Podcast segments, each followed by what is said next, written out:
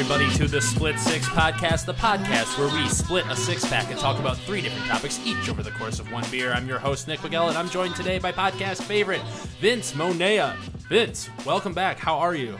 Uh, hey Nick, you know, thank you so much as always for inviting me on your awesome podcast. Like these are always a blast to do. Yeah, yeah, we were supposed to have a third guest today, but I just got my new interface and I can't figure out how to get the headphones to sound on it. So we're gonna work on that when I have actual time and I'm not coming down from the most intense drinking binge of a golf trip that just went on. and you you got like uh, another friend coming over later tonight. Dang, you're booked solid. I'm booked solid, baby. You know how I do. Did another pod? Did uh we recorded Good Will Hunting, the palate cleanser for Well That Sucked last night? oh, dude, um, your uh, w- w- shoot, Darkness Falls. That was so funny. yeah, we're getting better, aren't aren't we? dude yeah no and i actually went back and l- listened to the uh what they call that S Darko. Yeah, yeah. so, and you know, even in those older episodes, you guys, you know, you Dylan and Mitchell, you play off of each other's personalities really well, and it was really funny. But dude, going from like Darkness Falls to that, one hundred percent, you guys have really improved the format and the pacing of Well, that sucked really Yeah. excellently. We're getting it down to it's lasting like exactly an hour and a half, and we're not Yeah. really timing it out. It's just going there, so we're we're getting our groove on. Yeah, no, I'm really impressed. Yeah, so go ahead and on uh, by the time you hear this, well that sucked episode on Good Will Hunting, our palate cleanser will be up. Go ahead and listen to that, everybody. If you want to hear some uh, Harvey Weinstein jokes, some some terrible Boston accents, and uh, you know just the the great Wigella dynamic and our Yeah. theories that every movie is essentially a prequel to The Matrix. Even Jupiter ascending. Especially Jupiter Ascending. yeah. But Vince, before we get too much into the small talk, what are we drinking tonight? Ooh, so today we are drinking uh most excellent stellar American double India pale ale from Shorts Brewery. Yeah, this is uh, a play on Bill and Ted, right? Yeah. Like, dude, this is awesome. You got totally not Bill and Ted. Please don't sue us. Like on the front of the bottle here. Like doing playing air guitars with their beer bottles while a T Rex, the American flag, and a bunch of hops float out into space. Yep, this is a double IPA. It is 9.3%, so this should be a good one. Can't wait to get to the political segment. Vince, let's Oh, crack know, these open. Yeehaw. Yeah, yeah, I haven't done this one this strong on a podcast in a while, but I saw it there today. Yeah, and I was like, this looks like a Vince beer. Cheers. Cheers. I always go for the logos for you. Yeah, thanks. you know me too well. Boy, is that bitch strong. I don't know if I'll even get through all of these today. I don't know if I should get through all of these. Yeah, today. wow, that is strong. Mm. You can taste the hops. yeah. um, uh, so, what else is new? Anything Oh man, uh, that you can describe in about a minute? yeah, uh, a lot of oh, so school's back in session for me. My trade school finally restarted classes. Uh, was really happy about that, but it's definitely uh, a challenge getting back in the groove of things. Yeah. Um, no, well, that's good though. At least uh, you're getting back into the groove. Um, you know, Mm-hmm. uh, you're back in person at school, right? Mm-hmm. Yeah, that must be wild. You're one of the few. Well, I mean, I don't know about the few actually. Yeah. I don't know. Well- I don't know what's going on in this world anymore. no one does. Beer number one. Sport. and I'll tell you who really doesn't know what's going on in the world right now, and that is Lions head coach Matt Patricia. Ooh, uh, so I I want to say I think it's incredibly comforting that given what an absurdly tumultuous, chaotic year 2020 has turned out to be, that we can still count on the Lions to be failures. To be the Lions, baby, and Yeah. they're they are approaching um, a status that is all too familiar from us from the end of the million years, where I don't know if we're gonna win a single game, and I can't wait for this goddamn coach to be fired and this goddamn GM to be fired. so so like what so tell me nick because you know i'm i'm a casual, you know, football fan, and you know a lot more. than- Very casual football fan. yes, like uh, yes, emphasis on the very. Um, but you know, as someone you know, you know a lot more of the details than I do. So why do you think? Maddie Patty is doing performing so like disappointingly. I think that he has the inability to adjust his game plan. Um, The Lions set a record actually this last game. Really? They are the first team to go four games in a row by being up by double digits, only to lose. They've lost 11 straight games dating back to last season. Um, they just got blown out by Green Bay, which is uh, Uh-huh. that following does up, not surprise me. which is following up a game where they were up, uh, I think, 20 to three against the Bears in their home opener, and somehow lost that game. Um, in a most Lions way, of course. Um, but yeah, his defensive scheme because it's supposed to be a defensive-minded head coach coming from New England, but Yeah. most coaches coming from New England don't work out. I don't know why people keep trying to retread them, but um, his defensive scheme is ridiculous. Um, he doesn't blitz people, and we are operating with a bunch of players that Bob Quinn gave us that can't fucking cover receivers. So, yeah, um, our first round draft pick, the third overall pick, a corner, played absolutely terrible against Green Bay, even though their best receiver got hurt like halfway through. Um, Really? and they have a bunch of scrubs on their team. Other than that, for a wide receiver position.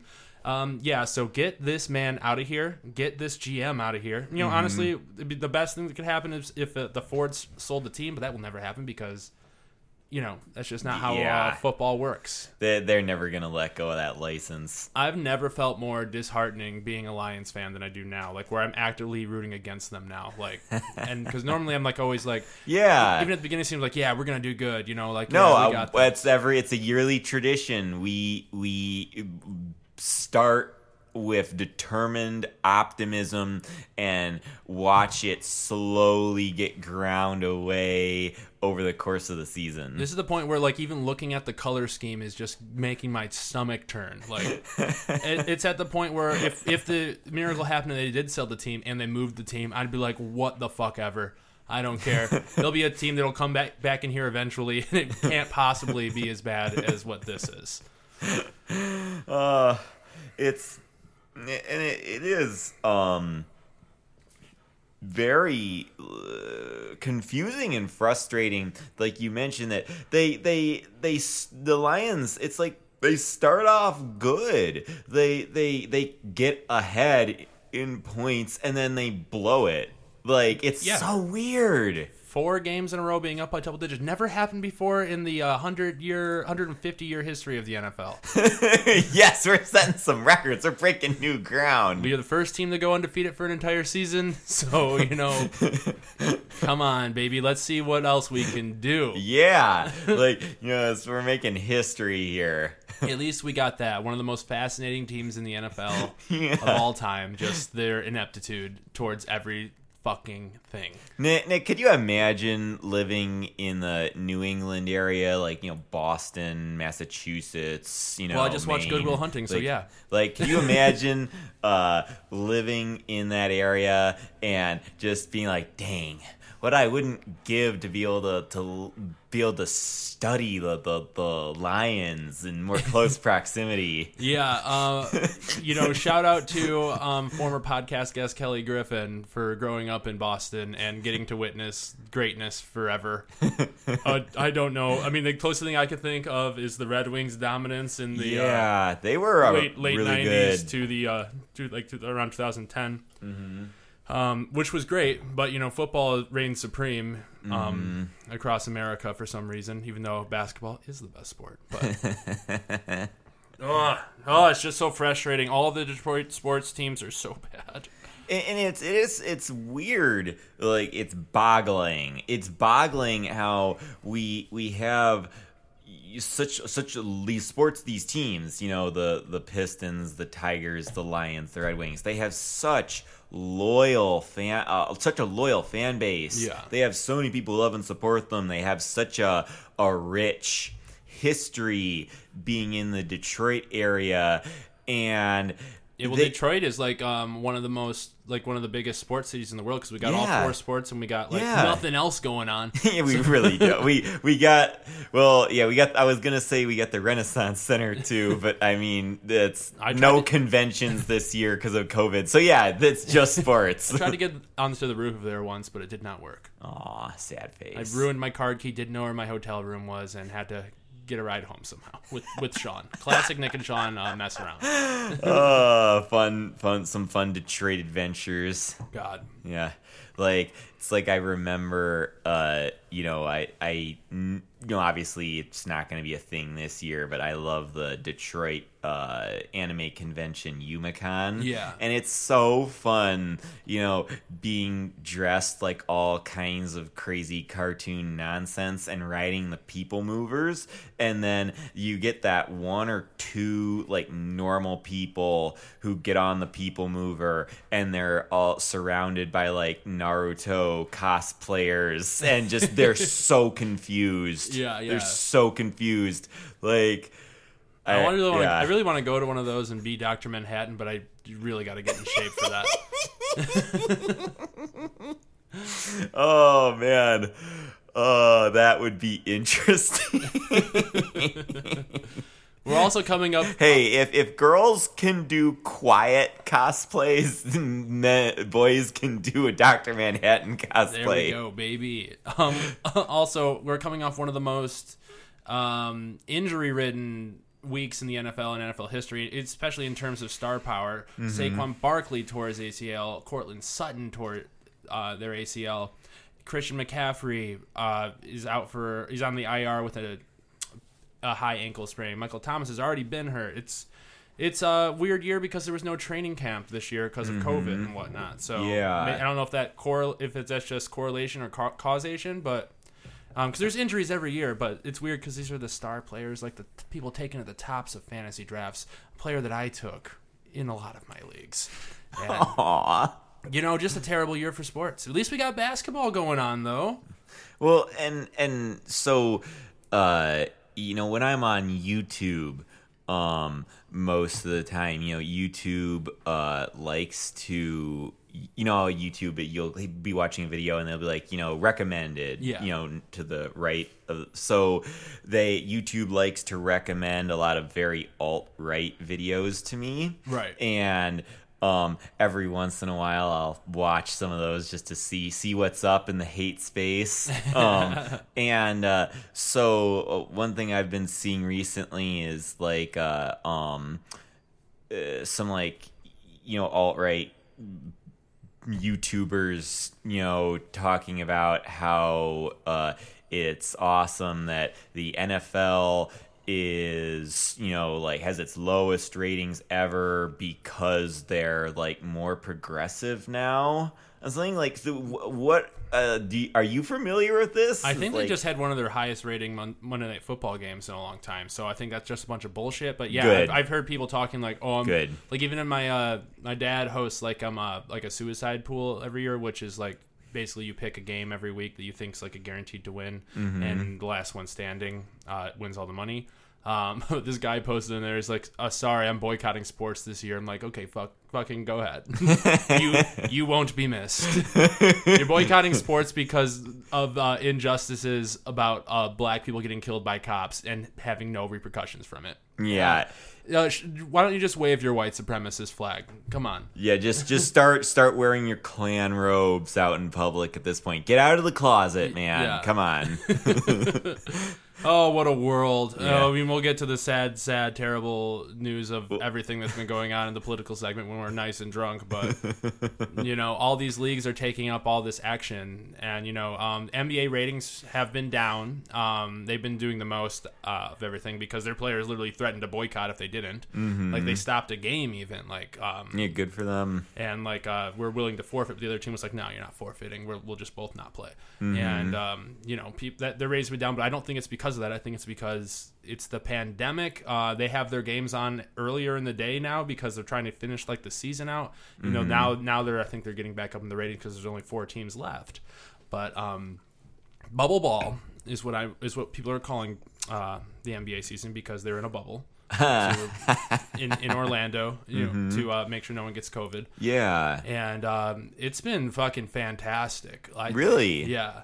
Um, we got L- the LA Lakers going up against the Denver Nuggets. Nuggets just won last night, and we got Miami Heat going up against the Boston Celtics. My personal uh, favorite to win, who I want to win, I should say. I Mm. think favorite to win is the Lakers, but Mm-hmm. because they have the king, LeBron James. Hmm.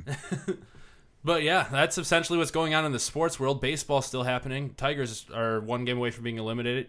Eliminated, like You they- d- what? What? What? what? The Tigers are doing badly. Mm-hmm. Wow. They actually did better this year than they were expected to, which sucks because you know they The worst draft picks next season. yeah.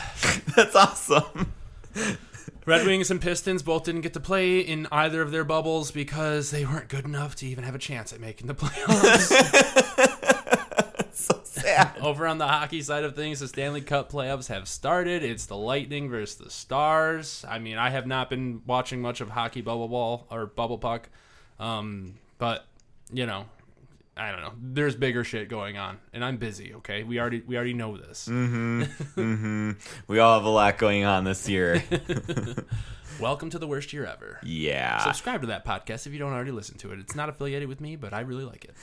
It- It's like honest to goodness, like uh, rewatching, re-listening to the, the last pot, uh, episode of Split Six that I was on, where it's me and Jordan Mm-hmm. Lang.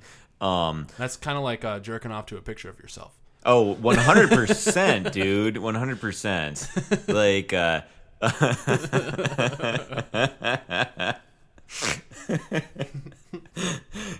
oh gosh, um, so, so So there I was, rag in hand, listening. To uh, this like, podcast is not suitable for children. Yeah. uh, um, the uh, um, the listening to that it is really um striking. Because it's like a time capsule. Because that was like 2020 when like every the everything hadn't just collapsed Yeah. yet like man listening to that it's like it's like i'm so happy we recorded that because it is it's like a, it is a time capsule of when we were really optimistic about what 2020 had in store and it did not Yeah. turn out at all the way we thought it was going to turn out Bernie Sanders was winning the primaries. Yeah gosh Lions had a decent outlook on their future. Um, you know, uh, Sekou Doumbouya of the Pistons was looking good before he fell off a cliff. Yeah. Yzerman was there for the Red Wings. I don't know. You know. like there was supposed to be a black widow movie and a new wonder woman movie Let's get to your holdup. I'm done talking about sports. Yeah. So, uh, how much time do we have left in this? We got about we're about halfway through, about 15 minutes. All right. Let's let's see if I can do this in under forty. okay. What is So- your holdup this week, Vince? So my my hold up uh, for this segment is what I like to call Vinny Burns Bridges. Okay. this is a whole segment. All right. well, it, it's basically um me, you know, uh kind of bad mouthing some Family people that I would probably should be like allies with, but for reasons I feel compelled to criticize them. Okay. Gosh. So, um, Nick, you know how I, I work, you know, I, my job has me out and about all the time, going to a bunch of different grocery stores each week. Yes. Um, so, uh, you know, while I'm out doing that, I, I've seen a lot of, you know, I see, you see a lot of stupidity, like you do in all customer service jobs, but, uh, more so now this year and related to COVID and mask wearing.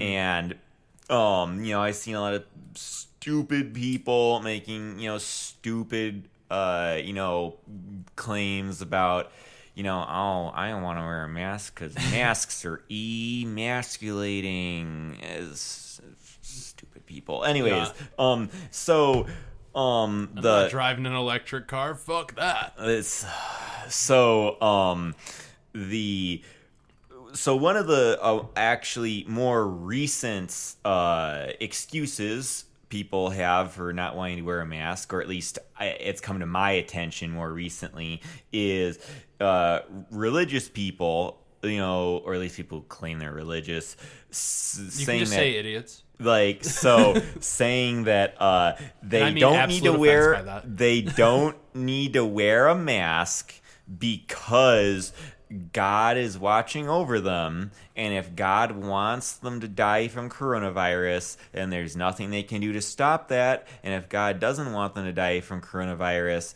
then they don't have anything to worry about so they don't need to wear a mask. Ergo they don't need to wear a mask because their faith in God is that strong.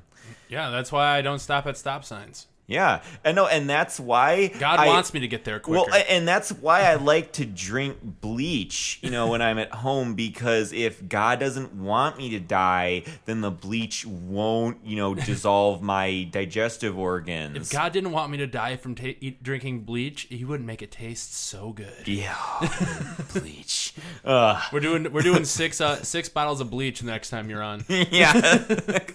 so, um, the Clorox challenge, baby. oh, the, the Clorox challenge. Hey, it cures coronavirus. yeah, um, that so- bogus disease. I know, right? Fake. So, and you know, it.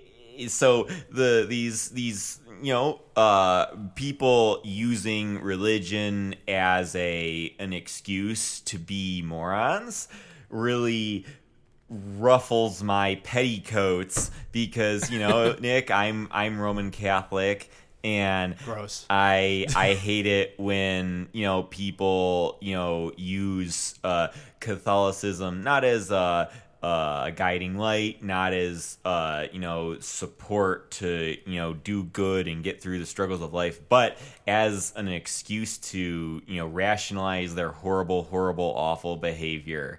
No, bro, bro, I don't hate gay people. If God wants me to hate the gay people. God wouldn't make me hate gay people if He didn't want me to. so and and I wanted to say with with that you know this this notion oh you know I don't need to wear a mask because God's protecting me you know I want if you're out listening to this and you believe that please know that the God does not agree with you like the Bible specifically says not to do what you are doing. And if you don't believe me, you can uh, look it up. It's the um, Temptation of Christ sections of the Gospels according to both Matthew and Luke. Uh, Two very There's- reputable sources. Yes. So, uh, and you know, in both of those, you know, uh, at one point, uh, Satan tempts Jesus by asking, telling him to throw, jump off of a you know tall building because. As he says, God's protecting you, right? So throw your jump off the building. The angels will swoop down and, uh, you know, catch you if that was God's will for you to live. And uh, To be fair, though, back in the day, the buildings were probably like one story high. You probably would survive. Satan's like, I'm gonna sprain your ankle. the, the You might walk with a limp for a couple days. can't run that triathlon Satan- now. You know, you know, Satan's pranks back in the day were hilarious. Eat this apple. yeah, it's Do it. It's and they they eat the apple and it's like, ha, that apple was underripe. I only lied about it being a Granny Smith. oh, what is it? but but you know uh jesus responds saying you shall not put your god to the test like basically saying don't do that you're a freaking moron if you do that and i really want all you people out there who think you're being religious by saying you don't need a mask because god's on your side i want you to know god isn't on your side and the Bible specifically says this, please look it up. We need to- start wearing your freaking masks. We need a we need a new segment on this podcast called "You're a Freaking Moron." Vinny's interpretations of the Bible Mm-hmm. for the modern centuries. More or less. Mm. Please interpret the parts in the Bible that say you can stone women for cheating on you. Uh, what do you- I love doing that. That's awesome. You have you never stoned a woman to death, Nick? You're missing out. If by stoned you mean got them super stoned, I have done that. Oh no, no. I mean, I I really think that a good like uh um uh I like Rose Quartz for stoning women to death. Like, you know, it reminds me of Steven bongs. Universe and I get to murder someone for unjust reasons at the same time. It's really good. it's a two in one deal. All right, what's up next on your uh, Vinny's burning bridges list? Um, so, uh, Nick, as you probably know, I'm a you know big environmentalist, yeah. and uh, How dare um, you. I know, right? It's just this is just getting worse and worse. So, um, uh, the uh, Sierra Club, um.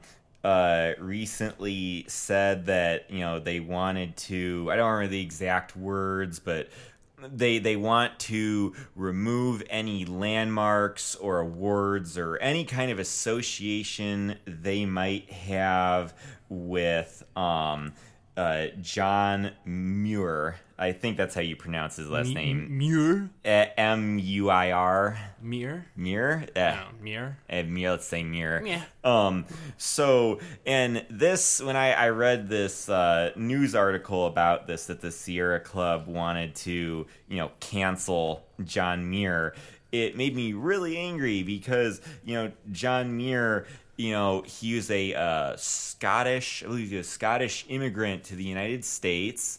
And, um, despite the fact that he was, you know, a first generation immigrant to a foreign country, um, he uh, really, you know, dedicated his life to preserving the natural beauty of the United States. And, you know, he's called the father of our national parks because he was instrumental in creating national parks, creating wilderness sec like sections of this country that are protected wildernesses so that it's something a piece of beauty that can be preserved for future Oh, generations. sh- I thought it was because he gave birth to a tree. yeah, I know, right? Wouldn't that have been interesting? like Guys out there just fucking bushes. well, we're, we'll, we'll see what Like, happens. sir, that was a kidney stone. That was that was not a seed. planting seeds yes. And uh um and you know the and, and you know he was you know he really he he worked tirelessly to you know preserve the environment throughout his life and he was very effective at doing this and being really revolutionary very original in his approach to environmental justice and um so you know and also i think it's really inspiring that he also like put himself through college and even though he didn't actually like ever like you know graduate with a bunch of the like degrees he like started to pursue he learned enough like botany and chemistry to you know use that information in his daily life Uh-huh. and you know like actually actually make good on that stuff Right. make good on that college education really inspiring guy um and he also founded the sierra club uh, so do you know what horrible, horrible, horrible uh, thing he did that made the uh, Sierra Club want to cancel him? Other than fucking a birch tree, no. Well, I mean, we've all been there. I mean, you can't. Splinter City, baby. You, you can't you can't watch you know the Lord of the Rings without you know feeling a little something for Treebeard. yeah. So so what did he do? So, um, he uh, wrote derogatory comments about Native Americans when he was younger. Okay. And uh, now the, the the fact that uh, well yeah so he he you know wrote you know some some public you know comments disparaging uh, Native Americans and uh, yeah, it's not that good. It's not good at all. But you know, he uh, in time actually grew to overcome his prejudices and uh, ended up living with uh, some Native American tribes uh, for a time, and uh, you know really grew to respect them and their culture and their people, and you know really near the you know when he was an older man, he you know wrote about how you know good the Native Americans are about living as one with the land, about how there are people who were able to live in a place and not like despoil it the way, you know, so many Europeans have both in Europe and in other places of the world where Europeans had settled. Yeah, so basically he had a flawed viewpoint learned and uh, kind of repented for uh, his previous thoughts. Yeah. Yet he was still canceled. Yeah. And that kind of like uh You know, it's it's a lot more than what Ellen DeGeneres is doing, and she's back on TV. So it's like and that kind of like like you know social justice rage right there from the, this kind of like ignorant social justice warrior attitude really makes me angry because it's like they're trying to say hey you do you was there at any point in your life where you had a viewpoint that uh, is a bit backwards by today's standards? Do not try and repent. Don't try and better yourself because we'll never forgive you. We'll Yeah. never forgive you. We'll never let you accomplish anything. Just go back to your hateful cloister because at least the your Klansmen love you for who you are yeah, right. Yeah, we have to like cancel culture can't go too far sometimes, especially when Mm-hmm. it's like.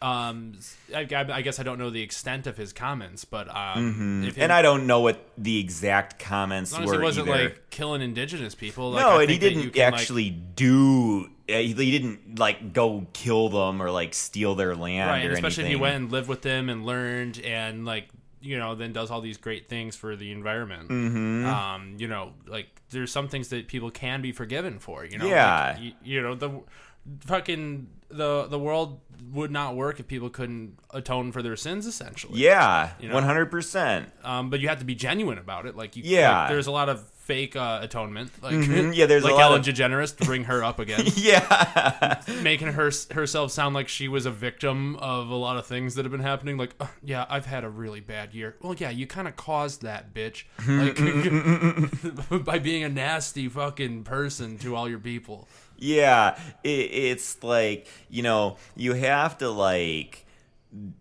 like there's no one size fits all for this sort of thing Right. and you know you, you can't if that's the standard some of these social justice warriors want to go by that like oh you know oh, oh, you're a white straight man who said something bad in the past oh nope you're you're damned for all eternity. But oh uh, a, a lesbian woman? Well uh, it doesn't matter how many horrible things you do or how insincere your apology is. We we love you because we we look we like being able to say we have a lesbian friend Yeah, no, yeah, it's uh, it's a weird world. It, like everyone wants to make it black and white when it's always Fifty Shades of Grey.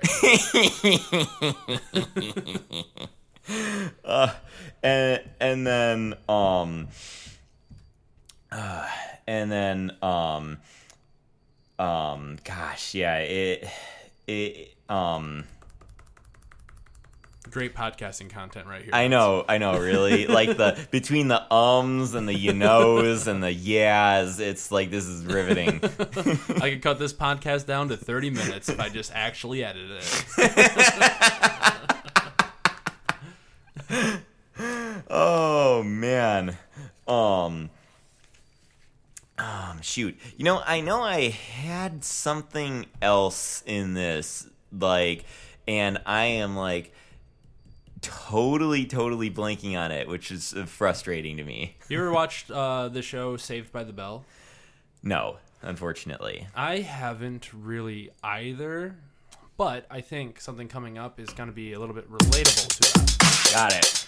Beer number two, entertainment. Because you were just saved by the bell, bitch. Now we're on. yeah really really honestly like uh I ah whatever. I made my point, but um you you were thinking it was going to take you 40 minutes to get through. You couldn't get through uh 14 minutes. yeah, shoot, dang. It's like I know I had There's only more, two people on your burn list. Yeah, it's like I know I had a longer burn list. I Bernie, please forgive me. I had a longer burn list. You brought notes, and they're less than a paragraph long. but they're not for this. Oh. yeah. So, oh well. well, whatever. Uh, we're on to entertainment. Vince, what have you been fucking with these days? so, um actually, so I you know, as you know, Nick, I am shamefully slow at a Every cons- aspect of your life. Yes, yes, and especially at consuming media. um, but I almost thought you said meat, and I was like, no, you're pretty quick at that. oh yeah, no, I, I can't eat really quickly. um, uh, um, and Very slow at jumping to the next thought. yeah, seriously. but uh so I I have actually um you know started to get a little faster at things like so like things I mean Stranger Things my mom and I actually just uh you know like a month ago we decided to you know just start watching Stranger Things and we recently finished season 3 and I'd say Nice. what a fun show Is season three the that's the most recent one, right? yes correct Okay, season three um was my second favorite season. Yeah, um honestly, so I kept hearing so many bad things about uh um season 3. I was like very apprehensive about Really? it. Um but I thought it was really good. I mean, I still think the first season is my favorite, but I I thought season 3 was, you know, Mm. Was right emotionally yeah, it was emotionally satisfying, it was interesting, it was compelling, it was not predictable at all. The acting Um, from the Billy is his name, the like the the villain. Oh, Billy. Yeah. the Yeah, the older brother. Yeah. was like superb. Like yeah. Um fucking crazy. all- like uh, all the acting was superb. Like uh Mm-hmm. Yeah, he- um yeah, but, like, L, even- like Hopper, like Right. uh uh for for him to stand out amidst amidst all the other acting, like at Mm-hmm. least to me, it was like, damn. And this guy's playing a bad guy, and like somehow like you're like I don't know. see he this was like, so empathetic. and then like you know, I mean, spoiler alert. I mean, you, I'm sure all of you have watched this, but like when he dies at the end, it's just like, oh damn, like you you really felt for him. Yeah, no, it, it's like, uh, and I thought they did a really good job of showing how the Bill, this character Billy was kind of screwed over from the beginning. Yeah. and he didn't didn't really have a ch- a shot at life, a real shot at life. Mm. And the, the man, yeah, despite all the horrible things he did, Well, like he, the, the horrible things he did. well, like, like, abusing his sister Right, right, and right, right. beating people up.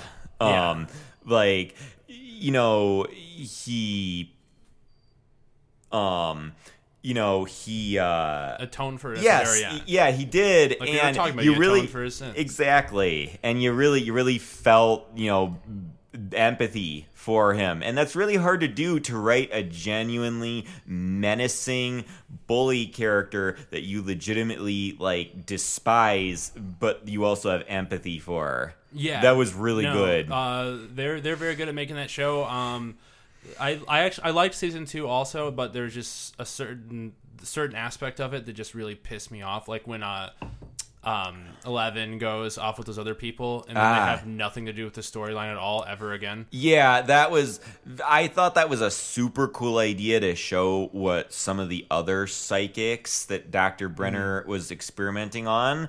But yeah, they don't do anything with it. Can I tell you how I wanted season two to end? Tell me. Okay, so you know how that one, like the main uh, girl psychic that they that uh, Eleven meets. Yeah. How her ability is that she can make people see things like that aren't there. Yeah. And then at the very like the climax of season two, they have Will, who is um like under control by the Demogorgon, or like- the Mind Flayer. yeah, the Mind Flayer, and um like you can't let him know where you are, so they put him in this room where he doesn't know where you are. Yeah. where they are. I really thought it would have been a lot better if they would have brought that girl back to um what's the town? Uh huh. um, shoot, Hawkins is the lab. Hawk- I don't remember the name of this town. I think it's Hawkins. Is- okay. Um, uh, brought her back there and had her use her trick to like trick Ooh, where trick the mind where, flayer. where, where Will thought everyone was. oh, And uh, that would have been like the big uh, twist. dude, that would have been great. Get me in a writer's room, motherfuckers. Come on. and and I will say, you know, I really, really, well, so I love the D and D references throughout. Yeah. Um, Stranger Things, I have to say, writers of Stranger Things, I really appreciate that you had Dustin give a speech on how My Little Pony is awesome in the vent of a Russian lab in season three. That just is a fellow brony. I really felt that. Um, uh, I've so I, I believe season four was supposed to come out in June. Ah. but production got like canceled because of COVID. Yeah. So now I'm wondering, um, with this big delay Mm-hmm. and these actors being child actors, I wonder if it's going to be noticeable between like uh, um, the, the show and how it's filming because like you know six months. Not that long of a time, but six months is a long time when you're a kid. Like you can go, Mm-hmm. they can have a random growth spurt. Like I don't know how they're gonna really do that. Yeah, that's a good point. I mean, it would be really amusing to like have Will in one scene, and in the very next scene, he's like six feet tall and like super Yeah. buff. and Like- you know, you know, when you make movies, you don't you don't always shoot in order. You know, Yeah. like you can like, and then all the next scene he's back to short will again. yeah. Also, um, Hopper's alive, just so everyone knows. Wait, what? Yeah, there's no way he's not. Oh, dude, like I like I so I really I, I Hopper is awesome. I really hope they keep him dead. Okay, like that that going to. ending, dude. That ending was so emotionally resonant Yeah. when they have El find that letter that he wrote but never actually like gave to her. Dude, man, that was right in the feels. Well, they did like the post credit scene thing. Like, Whoa, yeah, where the Russian lab, Yeah, where the Russians have a Demogorgon. yeah, they're like get the American, and they're like no or something like Mm-hmm. that's definitely Hopper. Uh, I hope not. I mean, because I love. Hopper, I love the character, but wouldn't it be great if that was the other psychic, or if that was Doctor Brenner? They had It's Doctor Manhattan. it's. Doctor Manhattan. It's a then it's a it's a, a Watchmen crossover. Yeah. I always want a show to ruin itself by doing something silly like that. Like, Uh, that that would be because we all know. Stranger Things is a prequel to The Matrix. Oh, 100%. like, don't you know, Nick? Like, you know, Neo, when, you know, Neo finds out from Colonel Sanders that uh, um, there have been other anomalies before him, you know, they're going to reveal that El was one of those previous anomalies. Yeah. And this was just one of the previous ver- versions of the Matrix. Um, uh, yeah. So I mean, I don't know when Stranger Things is coming back, but looking forward to it. Um, Yeah. Season four, it seems like they're going to change things up because they're all going to different towns. yeah. Um, so. which is going to make it like because I mean honestly I I am shocked that they managed to get three seasons out of like essentially the same kind of villain. You know, yeah. Well, yeah. kind I of guess, upping the yeah. stakes a little bit. Like I don't know, they have to change something up. Yeah, I like they they have to resolve the plot with the other psychics and with Dr. everyone Brenner. probably forgot about because there was no mention of them in season. yeah, it's like they're like let's sweep this under the rug. I mean, come on, you could have done it the way I suggested. What are you doing? yeah. What are the what are the what are the brothers' names? The Dust the Duffer brothers. yeah, the du- come on, Duffers. yeah, yeah. Come on, what do you, what do you, you guys want to be like the Wachowskis or not? You know, get on your game here. Like, we better see. There better be a scene where you know, uh, one of the kids, you know, gets to propose to his mom in a spaceship while Channing Tatum plays Warhammer 40k in space. Like, Um, so moving moving on from Stranger Things is something I want to talk about. Um, one of my favorite shows that I've been watching since the beginning, uh, the 100. Have you ever heard of it? Mm-mm. Well, it is finally coming to an end after seven seasons, and I believe there's two episodes left. And uh, something I want to actually wonder. So I've been watching this last season, and the only reason I know it's the last season because I read about it online. Mm-hmm. There's been no mention that this is the final season. Like, there's only two episodes left, and the, the post credits like next week on the 100. It doesn't say like on the second to last episode. There are only two episodes left. It doesn't say any of that. It's like people that are just watching this casually don't fucking know.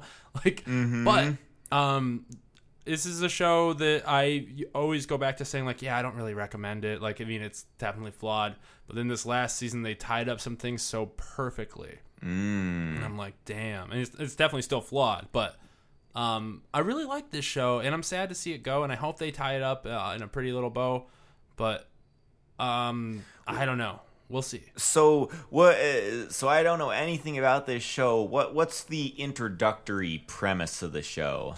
The Earth uh, went through a massive nuclear war. Fun. and the only people left alive are the people in space on this space station that has been like uh, living off their resources for like a hundred years, and um, they're running out.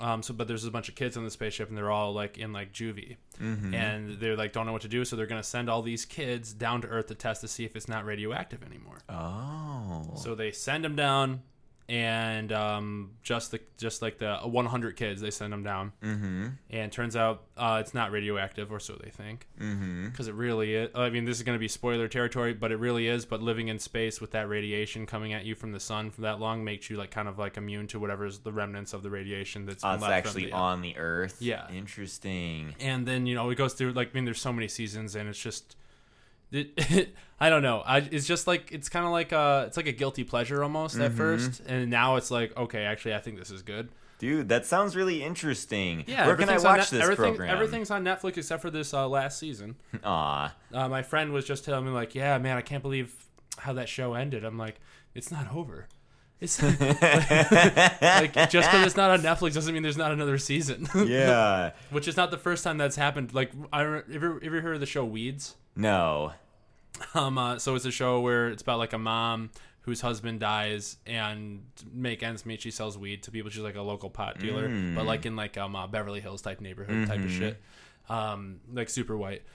and uh, So so I assume when the police find out they're very like professional. I mean, I haven't seen that show in a long time, but the point of this is uh, my brothers were talking about the uh, series finale one time, Yeah. and like they're like, "Yeah, man, I can't believe it just ended with like a crosshair above her head, and then it just goes dark." And I'm like, "That's not Oh, that's how it fucking. bad- That's, yeah, that's not how it fucking ended." Boo. No, that's not how it ended. Though. Oh. like I was like, I was, I remember I was smoking weed with my brothers in the garage. And I'm like, that's not how it ended, bro. There's a whole nother season. You just didn't watch it yet because you're just watching it on uh, uh, Netflix. And you know, I've had cable for so long, unfortunately. Mm-hmm. Actually, I think that was on Showtime. I don't know how. I think it was illegally streaming things back then. But yeah, so um, if you're watching a show on Netflix, maybe do a little Google research to make sure that's the last season if you think it's over. Oh, that's that. fascinating, Nick. I had no clue. I would have been right there with Dylan and Mitchell. yeah, it'd be like if you were watching The Magicians and you actually watched them uh, um, faster than what you claim to. Um, you probably would have been like, yeah, it's gonna be one season a year is what the kind of the pace I'm at right now. Yeah, well, see, like One this, episode a month, baby. this is um uh, like you know the Magicians I always tie to uh, the 100 because they're both shows that I started watching at the same time, and they're I, I believe the Magicians ended earlier this year. oh. um, before COVID, and Oh, then uh, the 100 ending later this year. So it's like, damn, I'm meant to find some new shows. Like, I know the feeling. I I'm in that point right now, looking for new Yeah. shows. So yeah, I don't, I, I don't know, I don't know what's, I don't know what else to watch. Watchmen only had one season, and it was the best show I've ever seen, besides The Leftovers.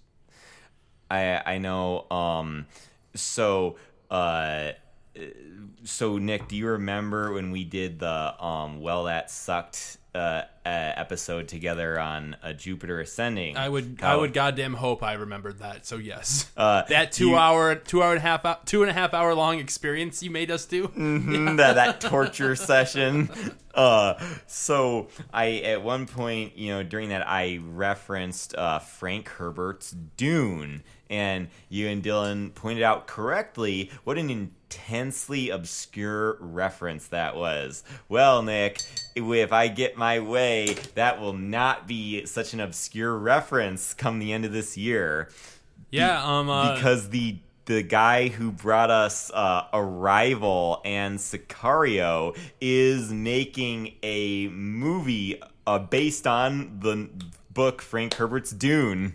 Yeah, I uh, am a little disappointed because I had Ooh. Uh-huh. I had heard about that, but I thought it was going to be a TV show, and you know I'm all, all about TV shows over movies. Ah, so um Because this this has previously been a TV show or a, a movie. I'm sorry. Yes. So the so there's the book. You know, Frank Herbert is the author. The book is called Dune, and I actually have it in my living room. It's a fantastic read. Uh, it's one of the best sci-fi books ever written, in my opinion. Um, it's great, and there was actually a movie made of it already, and the I think it's David Lynch was the director of Yes. the that one. So you can tell the people who made that movie poured their heart and soul into it. You can tell they had just such a love of the book, but they let that love of the book harm their movie because they cram in way too much in the first half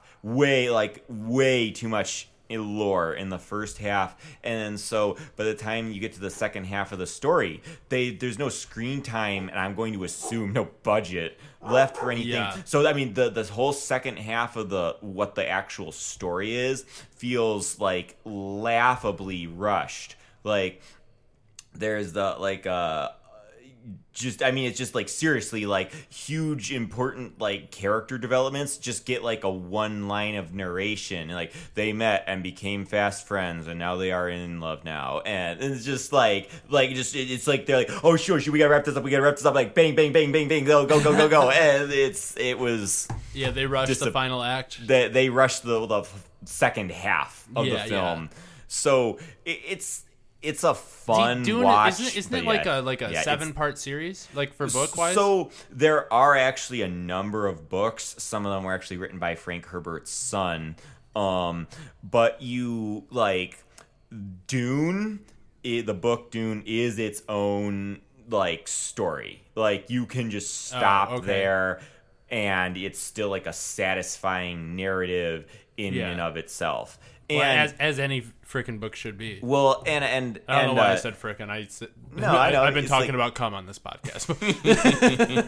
so well and it's um i it, it's it, you know and a lot of people don't quite realize the legacy of dune because uh dune is actually the closest thing the genre of science fiction has to a Lord of the Rings, Right. where Tolkien established genre conventions as well as, you know, inspired, you know, continues to influence fantasy writers to this day. I've been told Uh, it's like Star Wars meets Game of Thrones. Dude, that's perfect. That's a perfect way to describe Dune. And, you know, Be- and it's and when you seriously when you read Dune or hopefully watch the movie later this year, um, you will see where you know not just st- why this was the inspiration for Star Wars, and in the first Star Wars movie they actually do make some references to Dune, but also a number of other sci-fi concepts that we take for granted right now. Like Nick, you've played Halo before, right? Yes, I have. So, uh, so Nick, you know how in in Halo, you know, you you have a, a each when you're each character has a shield, and you know you can shoot it the your opponent enough to break the shield to actually hurt them. But if you Essentially, have, like, a cop shooting rubber bullets against protesters. no. Um, and you know, but if you have like a beam sword and you can get up close to someone, you can just take them out in one hit. Yes. So that's you know an idea from Dune because in Dune, like uh, you know, people just have like little personal deflector shields that you can just wear as like a little watch or something on your belt or something, and it creates a like an invisible uh, shield around you, and it mm, you know protects you from like bullets and shrapnel and you know pretty much any kind of uh, weapon. Uh, but it it does not protect you from things that can't move fast enough to normally cause lethal harm like say a human fist Yeah. so it, it has this like super interesting like uh you know style of like battles in dune where uh you know you can where if you can actually like you know you might be able to like empty a whole like machine gun magazine into someone and not really have it do anything but if you can get up next to them and like stab them like Cut their head off. Yeah. yeah just stab them you know that'll do This the trick is Star Wars meet Game of Thrones. yeah, no, it's great because like uh, you know i they have like a bunch of different kinds of uh, psychic powers. And you know, there some people have psychic powers where they can see the future. Some people have psychic powers where they are they are supernaturally perceptive and insightful, able to discern the you know hidden meaning in people's words uncannily. Some people have the power to be supernaturally persuasive. Like they'll just say something like these aren't the droids you're looking for and to the person hearing it it'll sound like the most perfect convincing way that could possibly have been said. And like oh yeah you're right. Those aren't the droids we're looking for. Move along. Yeah. and there's some people whose powers essentially make them super good at combat. And there are some people who can actually like move things like, Like with their yeah with their minds and i think it's super cool that basically what george lucas did was combine all the different types of psychers from dune into one thing and call it a jedi Yeah. Okay. Yeah. Yeah. Essentially, that's exactly what a Jedi is. Huh? yeah and um it, it's the the story it's a great political intrigue story about you know yeah finding the hidden truth that you know the that others don't want you to see and uh, understanding you know the the way of things.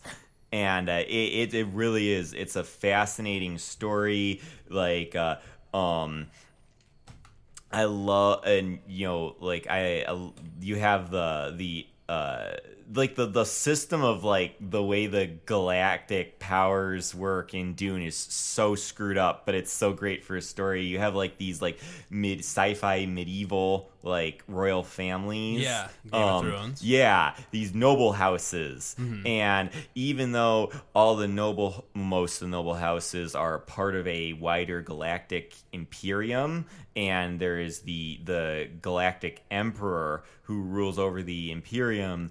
Uh, the noble houses are they're basically free to do more or less whatever they want to their own people and Like the United States government. yeah exactly so you Actually, have like all governments. well, maybe not the Swiss government um, or the Canadian government, but so, um, so uh, you have the the House of Atreides, and that's where our main character Paul Atreides is from, and they're one of the best, most noble of the royal houses. And then they're they've been at war for hundreds of years with the probably one of the worst most evil noble houses the harkonnens. You mean the And- Slytherins? and they are in essentially when the story begins they're engaging in essentially a drug war mm-hmm. over this planet Uh, Iraq Arrakis which is just more commonly known as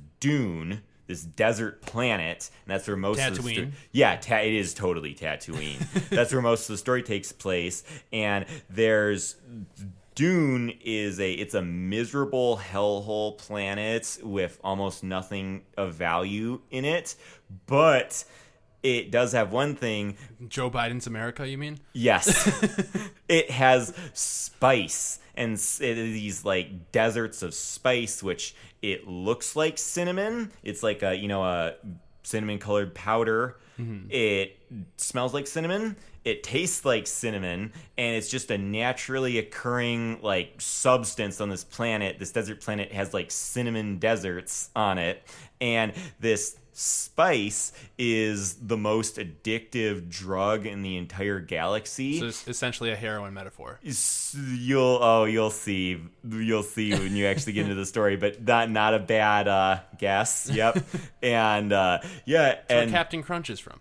yeah, of course Duh, don't you know this is captain crunch's origin story The- the- the- that's what he's he's the captain of a spaceship you know, in Dune. Captain Crunch is just a prequel to Dune.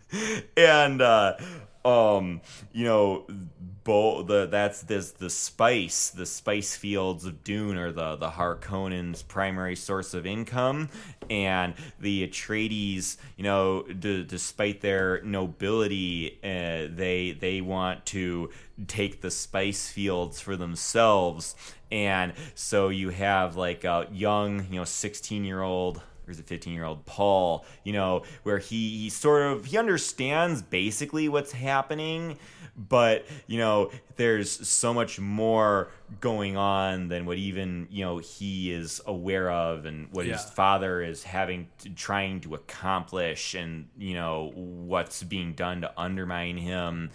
And it, it's it's it's hard to like really get into why it's so awesome without getting into spoilers but yeah it's it is. It's game of thrones meets star wars and one of the things uh just the really cool aspect of the universe that i love so in dune every faction has spaceships but oh there's only one faction that can go to light speed and it's not even like a government it's a private corporation called the Spacing Guild.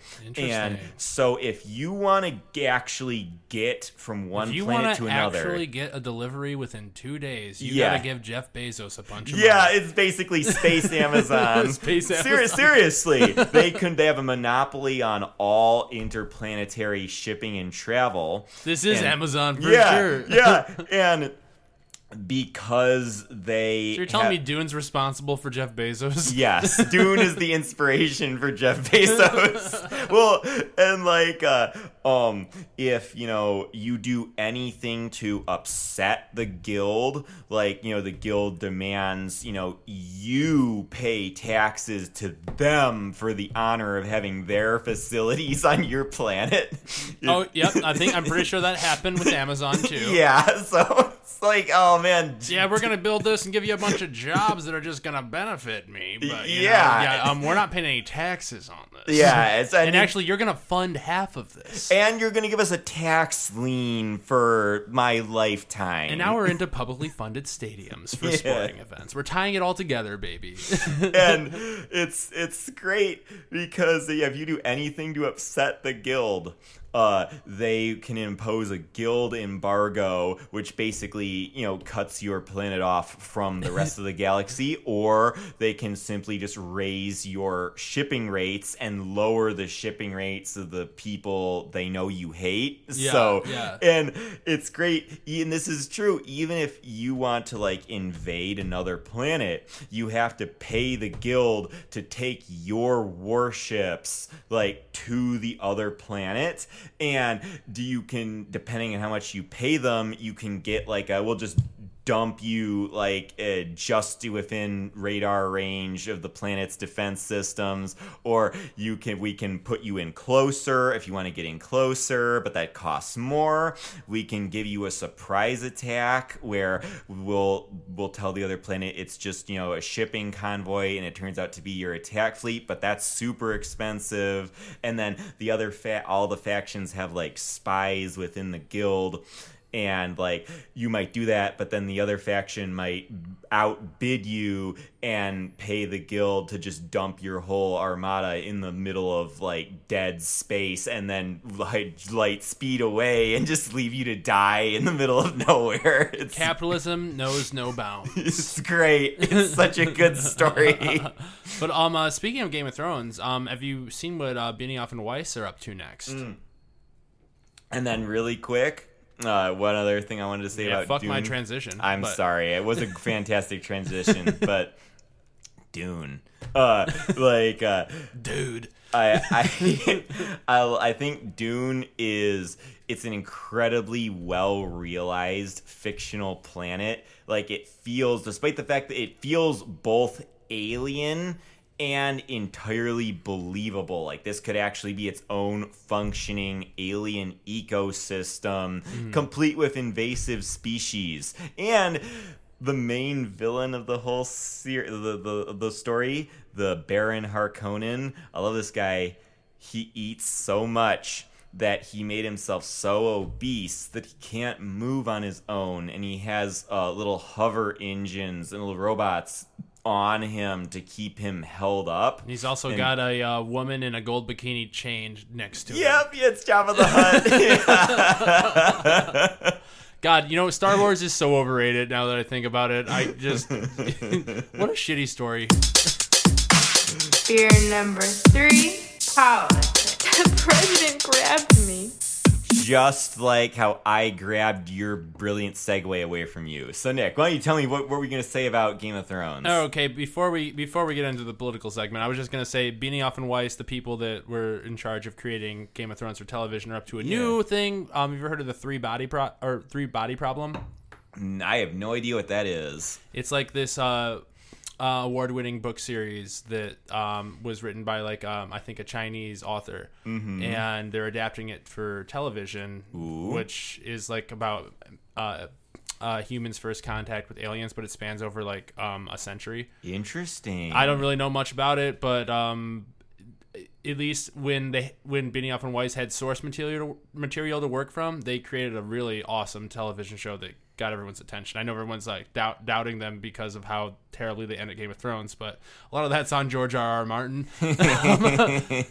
but anyways, we have to talk about politics because a lot of oh, crazy Oh, shit has happened Yeah. in the Yes.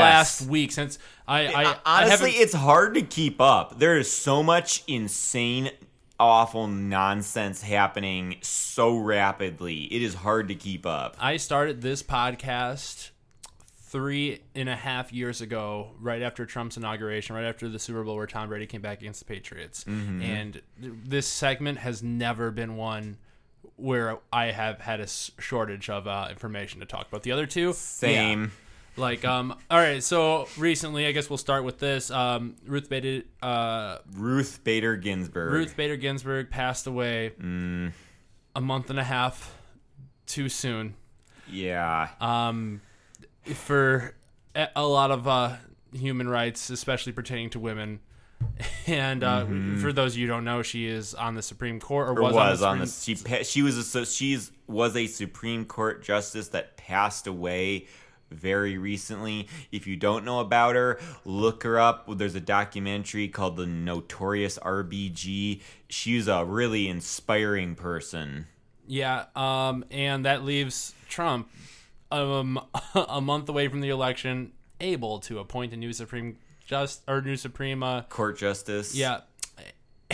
and Mitch McConnell has secured the votes that will let that happen.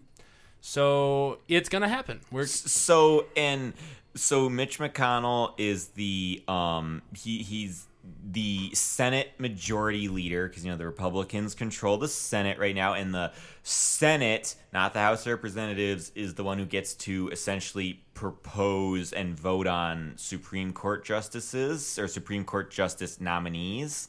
And what is happening right now is grossly unjust because during the last year of Obama's presidency, there was a, a vacancy on the Supreme Court, and Mitch McConnell would because he you know controls the senate he would not even let a vote on any of obama's nominees happen. Like he didn't just reject obama's nominees. He wouldn't even let a vote happen because it, his as mitch mcconnell said it, we're too close like a year out from an ele- presidential election. We're too close uh, to the a presidential election for us to decide this. We need to let the american people weigh in and decide on who the next supreme court justice will be. And then when there was a supreme court uh, vacancy right before the uh, 2018 midterms uh, Mitch McConnell uh, rushed a vote on that right through, which you know he in this case because now there's a Republican president, so he'll be able to essentially get whoever he wants on the Supreme Court. And when asked about that, he said, "Oh, well, this is different. This is a midterm. Totally huge difference between a, a presidential election. The totally different." And then Now, the same thing has happened again, except this time it is. It's the presidential election, and we're we're barely even a month and a half away from the, a presidential election. And Mitch McConnell's like, "Oh yeah, nuts to what I said about the voters getting to decide. That I just said that because I had to work with Obama. Now I get to work with Trump. Let's do a vote, baby." Yeah, um I mean, if anyone didn't see this coming, like you're an idiot. Um and you know, all, honestly the Democratic Party has been playing this like a bunch of idiots. Oh yeah, like a bunch of weak, spineless cowards. Yeah, like um I don't I, I I don't know what to expect from this other than like I, I guess all right so most uh cuz there's no way whatever this like there's going to be a bunch of hearings and whatnot Mm-hmm. and this person's going to get past whoever it is I think uh what's her name's the, They, they the have front two runner nominees. They're both women, and I don't remember either of their names. They're One- they're both he, extremely right wing. one of them is the uh, have you ever seen the show The Handmaid's Tale no, do you know anything about it Uh, unfortunately, no. Okay, well, this person was in part of this uh, religious group, or I would say cult, Mm-hmm. that is responsible for like the the um uh, uh, inspiration for the show The Handmaid's Tale, which is a show about women being um uh, like succumbing to men and like only allowed to being reproduced, like basically doing what they're told. They're, they're basically the oh, it's basically the idea that like women are the inferior gender and their role is simply to reproduce and convenience men. Yes. Yeah, which is so wrong. It, and it's so sad that they're like women who are are like these nominees here like they're willing to fight really hard eh, to discriminate further against women. It's like Yeah. what is wrong with you? This is like these are like the Jews who volunteer to fight in the Nazi army. It's in World War II. It's like, what the hell is wrong with you? It's either self preservation or brainwashing, or self hatred. Yeah, like I mean, this uh this nominee seems like a little bit brainwashed, where you Mm-hmm. want like your husband to decide what you wear, what's appropriate to wear, and you know, like Mm-hmm. It's all, like- all this other how do uh, how do I how do how should I put my hair today, honey? Like, Yeah. yeah. Uh, but but none of that fucking shit matters because this is gonna happen. This is what we always knew would happen if Ruth Bader Ginsburg died. And then also, you know, uh, the, I wish the media would bring this up more because I only heard this from my brother Nino, who's like Yet to come on the Split Six podcast. I you know, right? Yeah. Yet to probably listen to an episode. So I know he's listened to the episodes I'm on. So All right, well then you know you're probably listening to this one. Get the fuck on here and um, uh, let's talk. Let's talk about you know like, like let, let's let's let's move past what's uh, inevitably going to happen. Let's talk about what the Democrats can do to either stall it or to reinstate power. Well, and and so this thing because my brother's a super genius. You know, he he informed me of with this is He's, that n- he's not on Goodwill's hunt or, or, or Will Hunting's level, but he is very determined. uh so um like I, I had mentioned how during the last year of Obama's presidency, Mitch McConnell uh blocked a Supreme Court Blocked Merrick Garland Yeah. from being nominated, So- who was a very so, like so get this very centrist yeah, Democrat, very even. centrist. So, uh, well, so the that was actually the longest stall like time there was a vacancy on the Supreme Court ever in the nation's history. Do you know when the second longest time was? No, During the Civil War. damn. So the Mitch McConnell stalled on that Supreme Court nominee for longer than the, what the Supreme Court was nominee was stalled during the freaking American Civil War. And like here now, he wants to ram. Now that the situation is more in his favor, he wants to ram a nominee through in under a month and a half. Yeah, the Democrats need to like man Dude, up Republicans are gonna play dirty. fussy and inconvenient and obtuse as humanly possible because Mitch McConnell has proven beyond the shadow of doubt he does not deserve to be engaged honorably. Yeah, you know, um, you remember when there was that um fucking uh big deal about the Area 51, like where they had that big Facebook event. Yeah, and the people Area Naruto 51. running Yeah. into Can we- Area 51. Can we, can we do something like that with Mitch McConnell's house? like that'll put some fucking nerve into this guy. Like fucking like I don't even know what else to do other like so the Democrats could play dirty, but that's not what our party is based off of. well, and then you don't even need to play dirt. Well, you don't even need to play dirty. Yes, you you need to. You have a freaking backbone. No, you need to you be tenacious, dogged, and you know Chuck Schumer is so afraid of looking, uh, you know, like contentious in any way that he won't do that. And it's like, no, dude, you gotta, you gotta be that like rock in the way. You gotta be that, you know, just obstacle everything Mitch McConnell wants to do. You gotta oppose him and make his life as frustrating and as tedious as possible. we th- so this this nomination is going to go through before the election. Mm-hmm. So here's what I this is the best hope I can have for this. Biden has to win. Mm-hmm. Yeah. that has to be number one. Biden Yeah. Mm-hmm. has to win. We have to flip the Senate. Mm-hmm. We flip the Senate. We stack because you can do this. You can add more uh, Supreme Court justices to the Supreme Court, mm-hmm. and then you overload it on our favor, and you um, add Washington D.C. and Puerto Rico to uh, Yeah, declare them yeah, exactly, They so they get democratic. representation Then we in the get, Senate. Then we get two Yeah. Mm-hmm. more people or four more people in the yeah, Senate, and the- essentially. yeah, and those Like, are if you both want to play dirty, we liberal can play fucking dirty Oh too. no, th- that Nick, I 100% agree. It's like you know, it, it's like whoa, whoa, whoa, Republicans. If you wanted to, you know, be, you know, uh, abide by the rules here, the that time passed when you allowed this nonsense to happen. No, no, you're gonna see how this feels coming from the other side. Yeah, uh, there's even theories that like uh, they're gonna rush this person through so that when Biden wins this election, they're gonna be able to challenge it at the Supreme Court in Trump's favor with all because what we only have two Democratic uh, uh, people left. In I don't remember. like what is how many how many Supreme Court justices are there? Is there seven or nine? Um, I had that written down, and shame on me for forgetting to write that down. Um, uh, wait, oh, so you didn't have it written down? But e- either way, we're gonna Oh, we shoot. already are. It's already a, uh, a right leaning uh, Supreme Justice. Uh, Supreme, the Supreme Court is, uh, r- it is right leaning, Yeah. right now. But it's important to note that some of the the conservative justices, like John Roberts, are they are right leaning, but they're also not brain dead morons, and so they don't vote with Repub- what Republicans want 100% of the time. And Mitch McConnell does not want that. He wants like a mindless fanatic who will toe the party line 100% Sounds like of the, the, time. handmaid. Long as you want to nominate a woman who is uh, only listening to what her husband says. Mm-hmm. Mm-hmm.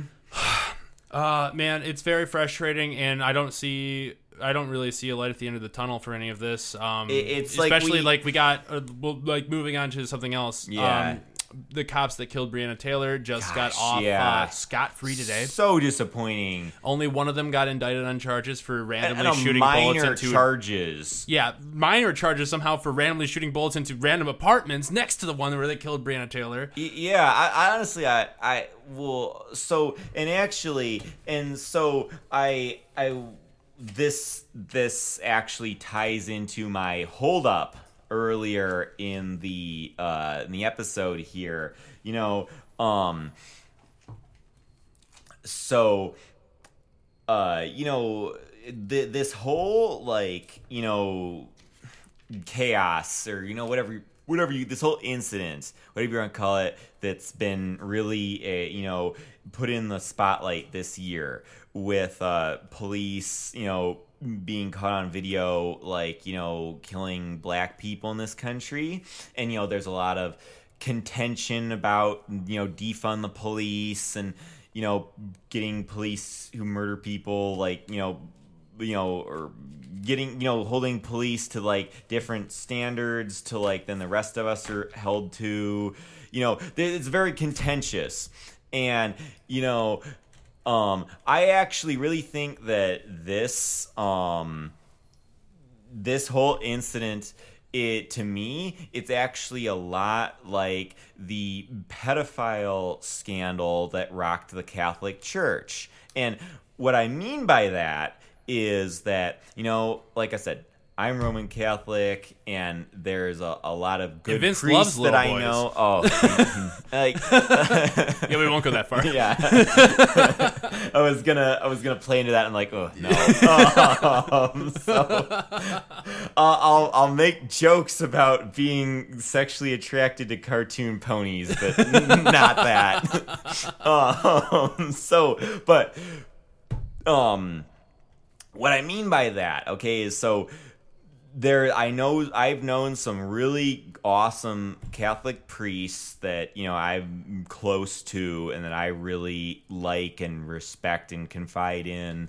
And uh, um and but it, it saddens me that whilst this this whole like sexual abuse scandal was happening for decades in the Catholic Church and nobody like did anything about it and so even though the, yeah there are a ton of like great awesome people you know in the catholic church you know because they were unwilling to stand up and call out the rot that had taken pl- root within their organization once that rot was exposed by a third party, those people, those good people who were silent and did nothing about this, they share in the rat's shame. Yeah, it's like like, it's and like, the it's like Catholic it's like Church- ACAB, and then it's like APAB. All all priests are bastards too. If they fucking had anything to, if any knowledge about anything that was Mm-hmm. going on. Yeah, yes, yes, and and it's like it. I, I take no pleasure in saying this, but yeah, the the Catholic Church. 100% deserves the bad reputation it has as a result of its inaction on that pedo- on on the that this that child abuse scandal. Yeah, And child rape. this We just call it what it is. Yes, yes, that is what it was. That it was child rape on So, a yeah, massive actually, I think- scale, and that is actually a lot of how I. That's very similar to how I see this current scandal rocking, you know, police departments across the Mm. United States. In that, because I know there are a ton of awesome police officers out there, and you know, some of them I'm. I have some friends who are police officers.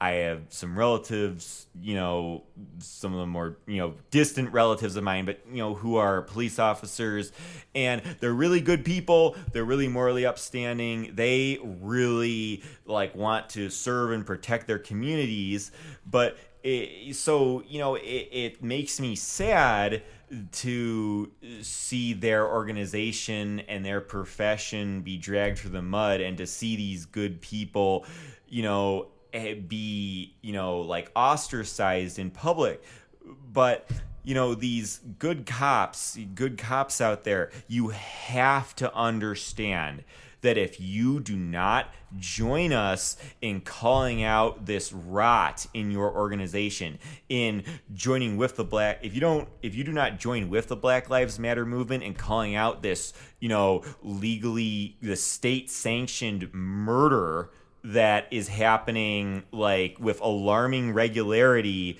you know in our country then when you, you are forced to reckon with this by a third party that you will share in the murderer's shame by your silence It's not a. It's And- not. It's not a. It's not a, a few rotten apples. It's the the phrase is one rotten apple spoils the bunch. Well, and, and it's like that's why you know my my hold up there in the first part was me and I'm sorry I swear I had more people I wanted to criticize there but that's why my thing there when that hold up was me criticizing people who I should be you know they're on my side like Yeah. environmentalists other Catholics you know Right, social right, right. progressives because like guys i get it criticizing you know, calling out stupid people who would otherwise be your allies in a time where we all feel stressed out and worn out and want some like friends and a support network. It's hard. It's not fun. It's not easy, but you got to do it. Vince, here, here's a question. You got to do it. It's the right thing to do. And if you don't, then your moral authority is called into question. Let me ask you something. Could you, because like, if you're if we're talking in terms of um, uh, uh, like comparing the Catholic Church to uh, you know, cops and whatnot. Could you practice your religion without there being a church and without there being like a state sanctioned church, like type of thing? Like, could you still you could still get what you need from God on your own, right? It, I think that the the faith would be lessened without an organized church, but yes, we Yeah. could still. I could still connect So to God ab- without a, uh, an organized church. Let's abolish the Catholic Church and let's abolish the police. Like, I mean, that, I don't. I think that what what's going on with the the police and especially the police unions and the police uh, killing of innocent black people, not even just black people, just innocent people, and have like like what kind of we're not free if Mm-hmm. a cop can come to you and without question.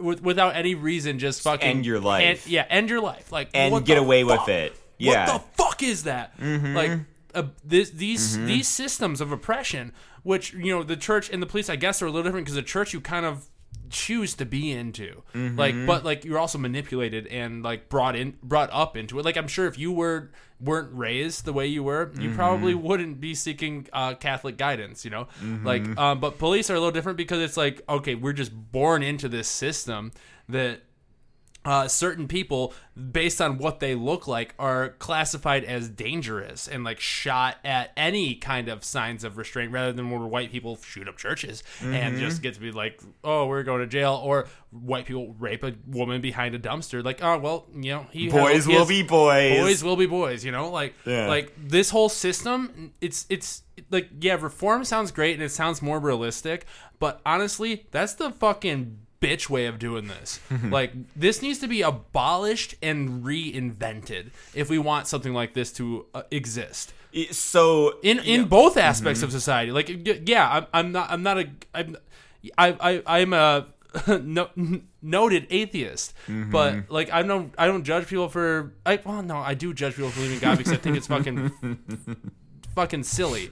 Um, you know, but um, uh, but regardless, I still respect them more than people that um want like more like want to give more money to cops, which is something I had said before. You can look up the tapes on the old Split Six podcast. I used to say, I used to say like, yeah, let's give cops more It- money it's, and it's like we were you and I, Nick, were talking about this in the first episode of the Split Six podcast that I was on. Mm-hmm. Remember we were talking I was talking about uh seeing racist police officer in the Dearborn Police Department. And Yeah. you know, and uh, yeah, I was like totally, yeah, give them police more funding. But I'm honestly, afraid everyone's not going to be. No one's going to be susceptible to change based on like facts and like w- witnessing things. Well- like I think that's that's what the the media has won, and Mm-hmm. the media is making so much money on the entire country being split 50-50 because everyone's just getting off on owning the other side Mm-hmm. owning the libs owning the republicans you know when really everyone wants the same thing uh, in terms of like the normal people and not the rich billionaires or the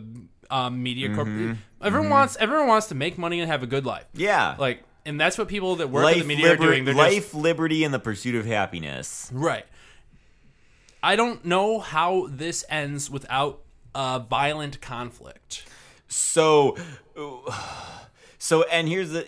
So, I'm actually glad you bring that up because I really feel like Joe Biden and the Democratic establishment do are not like they don't seem to understand how dangerous this whole situation is and that there is like a very real danger for this to spiral even more out of control. Cuz we're talking about like a ball like removing and then re totally reforming the way we do law enforcement in this country. And inevitably that is going there are going to be some vultures who take advantage of order's absence while that's happening Right. and you know inevitably there will be some people in law enforcement who will feel embittered and dejected from this and they'll take that out in a very negative and quite possibly violent way and like this is a a, a huge un- this is a huge undertaking. This is like completely re-shingling the roof of your house. Uh, you know, like, but it has to be done. You know, if there's a huge gaps in the whole of your your roof, like you can't just put a tarp over that and let it be for all time. You got to put in a new roof, and yeah, it's tedious and in the meantime it's miserable because you're just lacking a roof um, but it's it's got to be done or it's only gonna get worse until you're forced to do it and The thing is, I think we I think we are too far gone from like uh reshingling the roof because there's holes everywhere. Well, like we so we have to we have to, we have to we have to there's holes everywhere and there's been water damage leaking throughout the entire house. Like we have to burn it down and rebuild. So- like that's like I honestly I I I, I think we need a global not even just an American mm-hmm. uprising, like a global uprising against mm-hmm. the government, which is crazy for me to say because I've never really felt this way in my life, but I don't know how to stop like like with a democratic society like there's always going to be ways for people and there's always going to be ways like even if we put checks on different uh, mm-hmm. aspects of like you know the capitalists like the Jeff Bezos coming in and finding ways to manipulate the system like the only way to rebuild this is to just fucking go straight anarchy globally or else somebody is going to figure out a way to profit off of another human being like, So- like unless we are Mm-hmm. governmentless across the globe maybe with like some overseer like not overseer like of power but overseer of knowledge Mm-hmm. like sh- sh- but then you know everything's corruptible because human human nature So- is to benefit yourself so like uh, so anarchy is not the answer. Anarchy is just going to lead to further oppression. I don't And know about you look that, look at look at somalia like look at afghanistan like uh, Afghanistan uh, was like, demolished because of the American regime trying to create regime change. like there's like a that it's a very anarchic area of the planet. Like really like somalia is like as close to an actual anarcho-capitalist state as you can get and that is a terrible country to live in. Like it doesn't work. Like that it do- doesn't work. here's and a- here's the thing we we we can there's no there are exam there are plenty of examples of good government and we need to stop pretending here in the United States that we are Are there, the though? perfect yes Tell me an example, and um, let me refute it. so like uh, the Icelandic government What, what is that? An entirely white nation, right? it's mostly white Yeah, that doesn't work with with uh, the built-in white supremacy that exists in America, like where there's So- people of different color, that uh, people of like, so It, that well, that let me- works because they're an, that works in New Zealand too because they're an island nation which doesn't have a, a melting pot of different kind of races with different kinds of um, ethnic Well, backgrounds, that's different kinds actually- of fucking history. So that's actually not true of New Zealand. New Zealand has its own uh, dark-skinned indigenous population. and they've figured it out. Yeah. Well, N- then maybe it's New Zealand. Maybe that's the model. So, well, so here's the thing. So, in my earlier example, when I said the roof by the roof, I mean like law enforcement.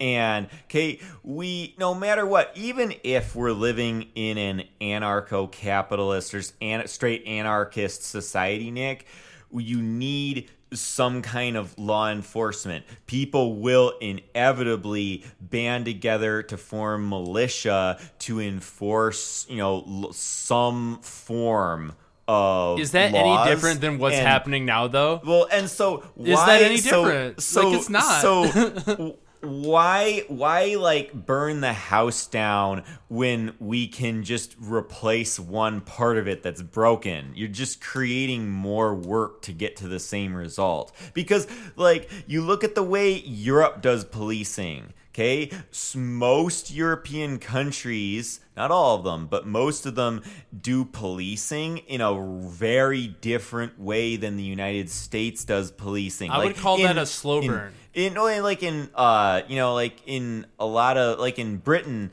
police don't carry guns. Like You- uh, but also in like, Germany, so- there's there is protests going on against their fucking um, pandemic response, and there's a lot of people f- waving Trump flags that are fucking Nazis. uh, that are, the radical minority.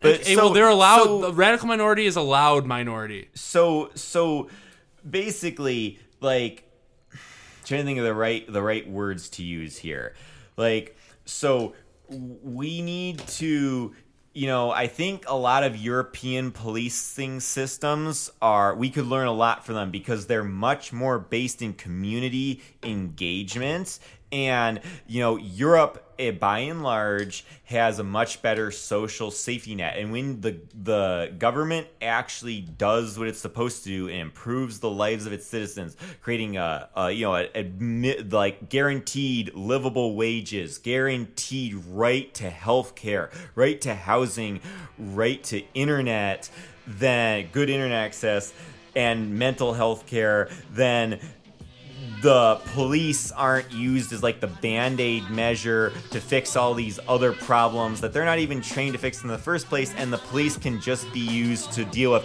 genuinely violent criminals and malicious thieves and that's what we need to move towards in the United States. There are examples of countries doing policing right. We're not one of them and we need to make our police departments more European, make them better. Let's make our police departments great again because what we have right now is unacceptable we- I- and we can do it. We can make police I have to cut good in you this off. country again. I have to cut you off, uh, but give me like, these final thoughts. Um, what what what you're suggesting sounds like just a different way of covering up the patches. no, it's But- not. It's Okay, not. Okay, well, well, well, we'll talk about it later in the next episode of the Split Six that you're on. Yeah. But. Vince, anywhere we can find you and follow you, anything you want to promote, uh, you've got like ten seconds. just hey Nick, thank you for making this podcast. Thank you for inviting me on here. I love being on here and talking about this stuff with you. All right, you can find me at Nick Wigell on Twitter and Instagram. Find my other podcast, Well That Suck, wherever you can find podcasts. Find my other other podcast at 10 Deb Challenge on YouTube.